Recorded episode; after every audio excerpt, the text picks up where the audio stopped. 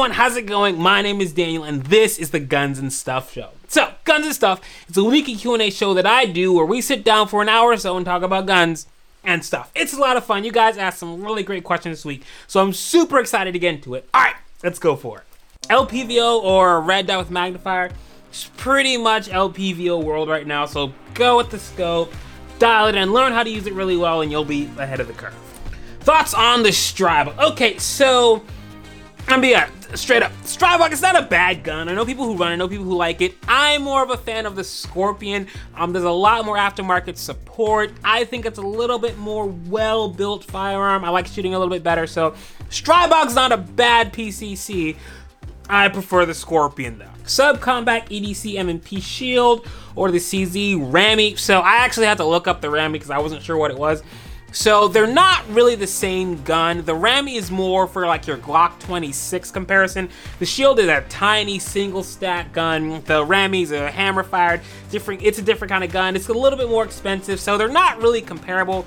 For me, I'm gonna carry the shield because it's thinner. If I'm gonna carry a gun as thick as the Rami, I'm gonna go up to a Glock 19 or like a full-size Smith & Wesson. Best red dot for astigmatism. I hear everyone say go with EOTech, so I'm gonna say EOTech. I don't have an astig- I can't even say astigmatism. So I'm not sure, but yeah, I hear everyone say go with an EOTech, so check out the EOTech. Also, there's laser corrective surgery for that, so that's also an option. Maybe just skip the nods and get that. 45 ACP. Why does everyone hate it? So 45 ACP basically is it's not as useful as it was before. Basically, you need a round that's gonna go faster, that's gonna defeat multiple layers of clothing, that's gonna be able to do more work than just your standard big boy going kind of slow. So 45 isn't really applicable 40 replaced it because it was a lot faster, snappier round, and 9mm is getting very great ballistics compared to the two, so everyone's rolling with 9mm.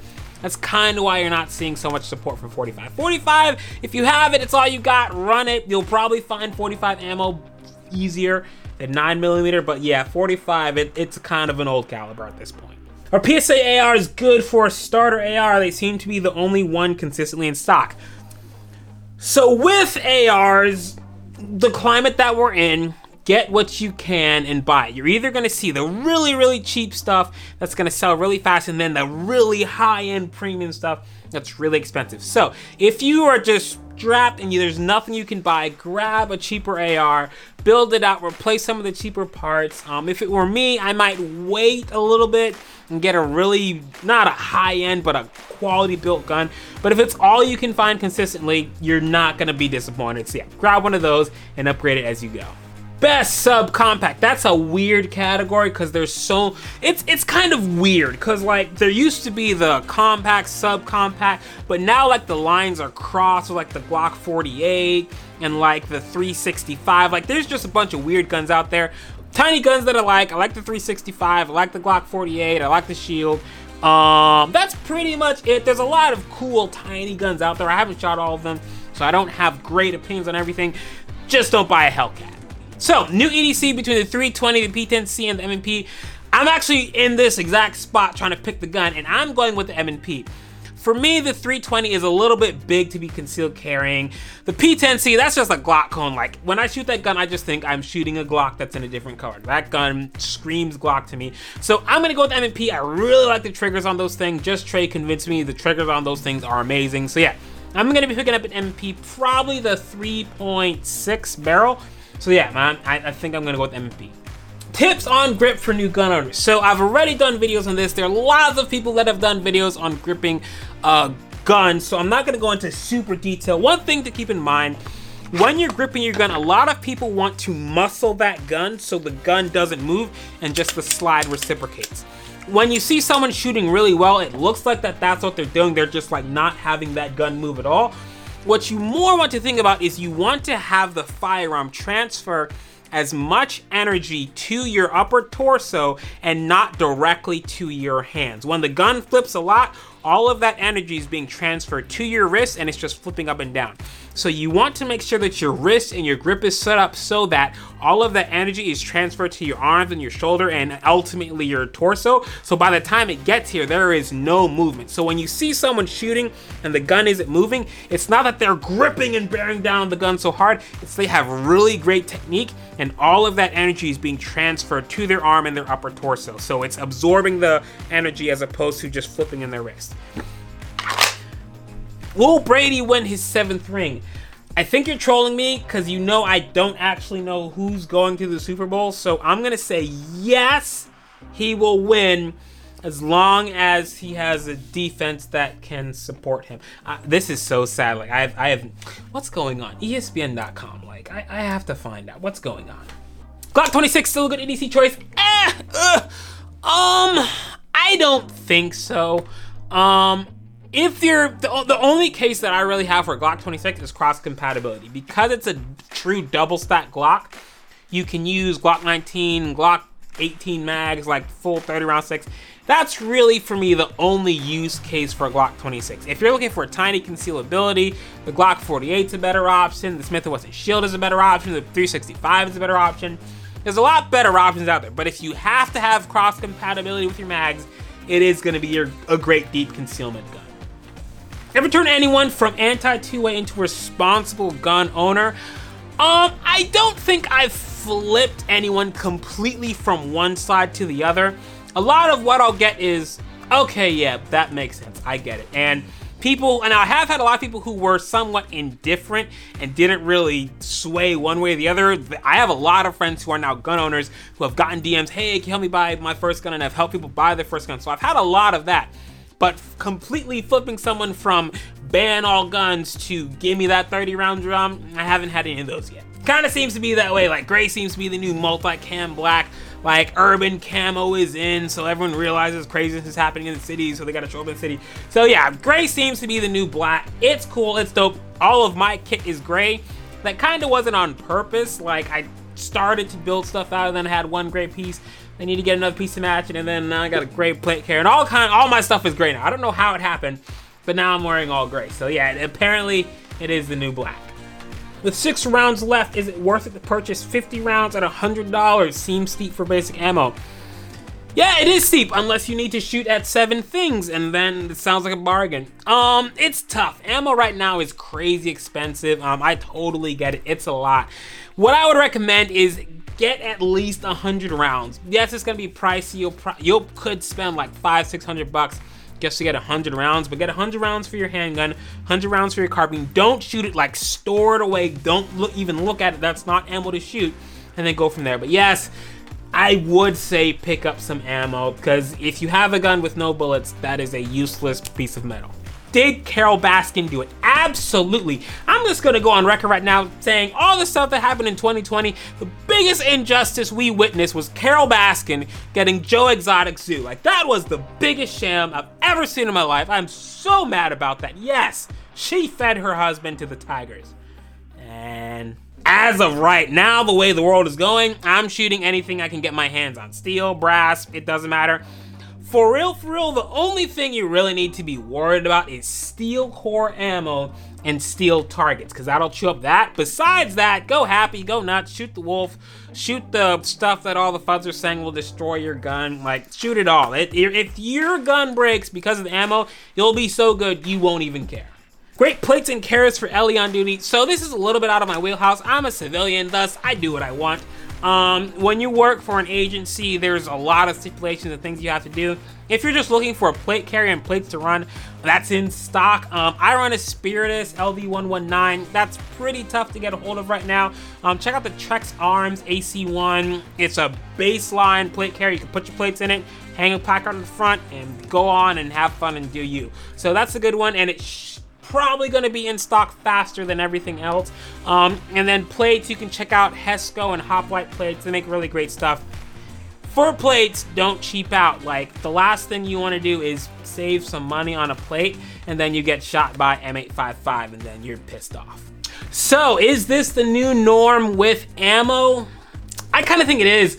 Um, I've talked with a lot of people over these past two weeks I'm hearing two to three to five years before ammo prices normalize, if they do. Um, yeah, it, it's it's pretty much a buckle in and go enjoy the ride. Th- the difference between this and every time else is like in 2013 there was a rush on ammo and ammo went out of stock. It didn't really jack up in price. It pretty much just became unavailable. And that really was just people panic buying and manufacturers weren't able to keep up with getting it out. But after a few months it normalized. What we're dealing with now is we have a lot of panic buying people who are just getting into guns. So we have millions of people who are just now getting into guns trying to buy ammo. We have people who have guns already who are trying to stockpile buying ammo. And then we have the whole distribution side of it where we have manufacturers who are struggling to get hold of raw materials. Um, throw into the fact that you have price gouging and people jacking up prices on materials and manufacturers are really struggling to get stuff at a decent price. Um, I'm talking with um, gun shops and they're really not jacking up the prices like trying to make money because people have to buy this stuff like they're really selling it at cost and like what they're getting it at just ammo's really expensive so in order for ammo prices to drop the gun shop needs to have a stockpile, the ammo manufacturer needs to have a stockpile, then they need to have stockpiled materials, and the people who make those materials need to have a stockpile. And the minute all the way back there gets um, filled up, then we're gonna see prices start to drop back down. And because all the way at the beginning of the supply chain they're struggling, it's gonna take a while for that to get back down to the consumer. So I don't know if it's gonna get any worse. It may, but we're definitely not gonna see the crazy 2013, 2018 ammo prices we did before. My guess is two to three years before ammo prices normalize. Early guess. When getting work done on your guns, do you follow up or just be patient? It depends. Um, I have no patience. Thank you, Amazon Prime. So I'm the worst person to talk to. Um, I think you need to get clear expectations from who you're getting the work done. They should give you their lead times and expected delivery date before you even send your thing in. Um, a, a lot of the companies that I work with, I have an expected delivery date before I even send it in, and I know how many people are in front of me before they even touch my thing. So a lot of companies will say, yeah, we'll get to you in two or three weeks. And I want to know well, how many people are ahead of me? What's your queue look like? How detailed do you have this system in? Because I'm really picky with stuff like that. Like this gun, I sent out, and I think it was a total of two to three weeks to get all of this done. I'm talking slide milled, slide painted, and then I sent my frame into Jacket Rocket City Stippling. Then he sent it in, to get Cerakoted, then I got it sent back to him. So I think this whole package took me like three weeks, and I sent it back in to get work done. So three weeks total. But I communicated on the front end with all the people I worked with how long this gonna take, and if not, where you live at. So depends on the vendor. If you're waiting two days, be patient. If you're three, four months in, which I know people have been, maybe give him a ring. Shoot him. even. Be nice, be courteous. They have they're dealing with a lot right now, so shoot him a ring. Hey, ETA. Yeah, I'm gonna do that. Great drop in rails. Um, there's a lot of great companies. Aero Precision makes great rails. BCM makes great rails. Geissele makes great rails. Um, there's a lot of companies that make great rails. The issue is just getting them in stock in time. So do some research. Figure out what you want. M-LOK, Keymod, Smooth. Do you want Picatinny on it? Figure out what you want. Find a company that makes it, and then just stock their website till it's in stock. But yeah, there's a lot of great stuff out there. But biggest deal right now, just getting it in stock. Glock MOS or milled slide. Me personally, I had the option to go with MOS. I went with a milled slide because I wanted to put my irons in front. Depending on how much you're shooting, it might be better for you to get a milled slide because you don't have to deal with your screws walking because you're screwing your optic onto the plate and the plate's getting screwed onto the gun or the reverse of that. But yeah, so I prefer a milled slide because I knew exactly what I wanted. If you're still shopping for optics, the mounting plate might be the way to go. Yes, I keep a round in my chamber because I don't know what situation I'm gonna be in. If I have to hold my wife and my daughter back and I have to draw from one hand and then I gotta rack that thing, that's not gonna be a fun time. So yes, I do keep a round in my chamber. One way that you can get over the fear of putting around a chamber, I know a lot of people are like, I don't wanna like put this gun in my holster and like have it go off. So have your gun, load it, put your gun in your holster, and then put your holster on. And that way you don't have to worry about anything and then do the reverse of that. Take your holster off and then you can take your gun out. It's a little bit more controlled situation. You don't have to worry about flagging yourself and then you can make your gun clear. So that's one way to kind of get into carrying with one in the chamber. But yes, I carry with one in the chamber and I highly recommend that you have one in your chamber. So, what part of Maryland am I in? I'm a little bit south of the Mason Dixon line and a little bit north of Alexandria, Virginia. And do I do link ups? Not usually. I'm almost always running around different states doing all kinds of weird stuff. So when I do go to a range, it's usually not planned out. Um, if you do want to meet me, I'm usually at a class and I'll announce it a little bit early so we can go hang out. Sometimes I'll do stuff at a range and I'll announce it ahead time, but just going out and shooting, I usually don't do that. Why did you get rid of VP9? Because the VP9 is a terrible gun. Eh, let me rephrase it. The VP9 pre-2020, when they upgraded it with all the stuff I said was terrible about it, those VP9s are trash. Um, people love VP9. Everyone who says they love VP9, I have yet to see someone really run it and shoot it well. Um, there's a lot of stuff wrong with it. They fixed some of the stuff the 2020 version, so I haven't shot it, so it's probably a little bit better. But by and large, I'm not a big fan of VP9 because there's just a lot of stuff wrong with it that a lot of companies got right. And especially for the price, like it's expensive for how bad it is. How to train eyes to use a red dot, cross-eye dominant, right-handed in glasses. Okay, so there's two ways to do it. I'm actually cross-eye dominant. I'm left-handed, but I'm right-eye dominant. So I just taught myself how to shoot right-handed. So that was just how I worked it out.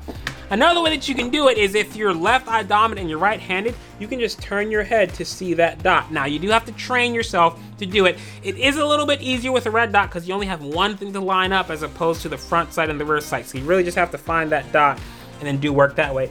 But yeah, you can either train yourself to shoot the other way with your left hand, or you can just turn your head a little bit and get that eye on the dot. So that is it for guns and stuff this week. Thank you so much to everyone who asked questions. These questions are really dope. They were legit. Y'all killed it as usual. If I wasn't able to get to your question, I'm really sorry. Next week, hopefully I will be able to answer it. So that is it for guns and stuff this week. Thank you so much for joining me, and I cannot wait to hang out with you guys next week for some guns and stuff.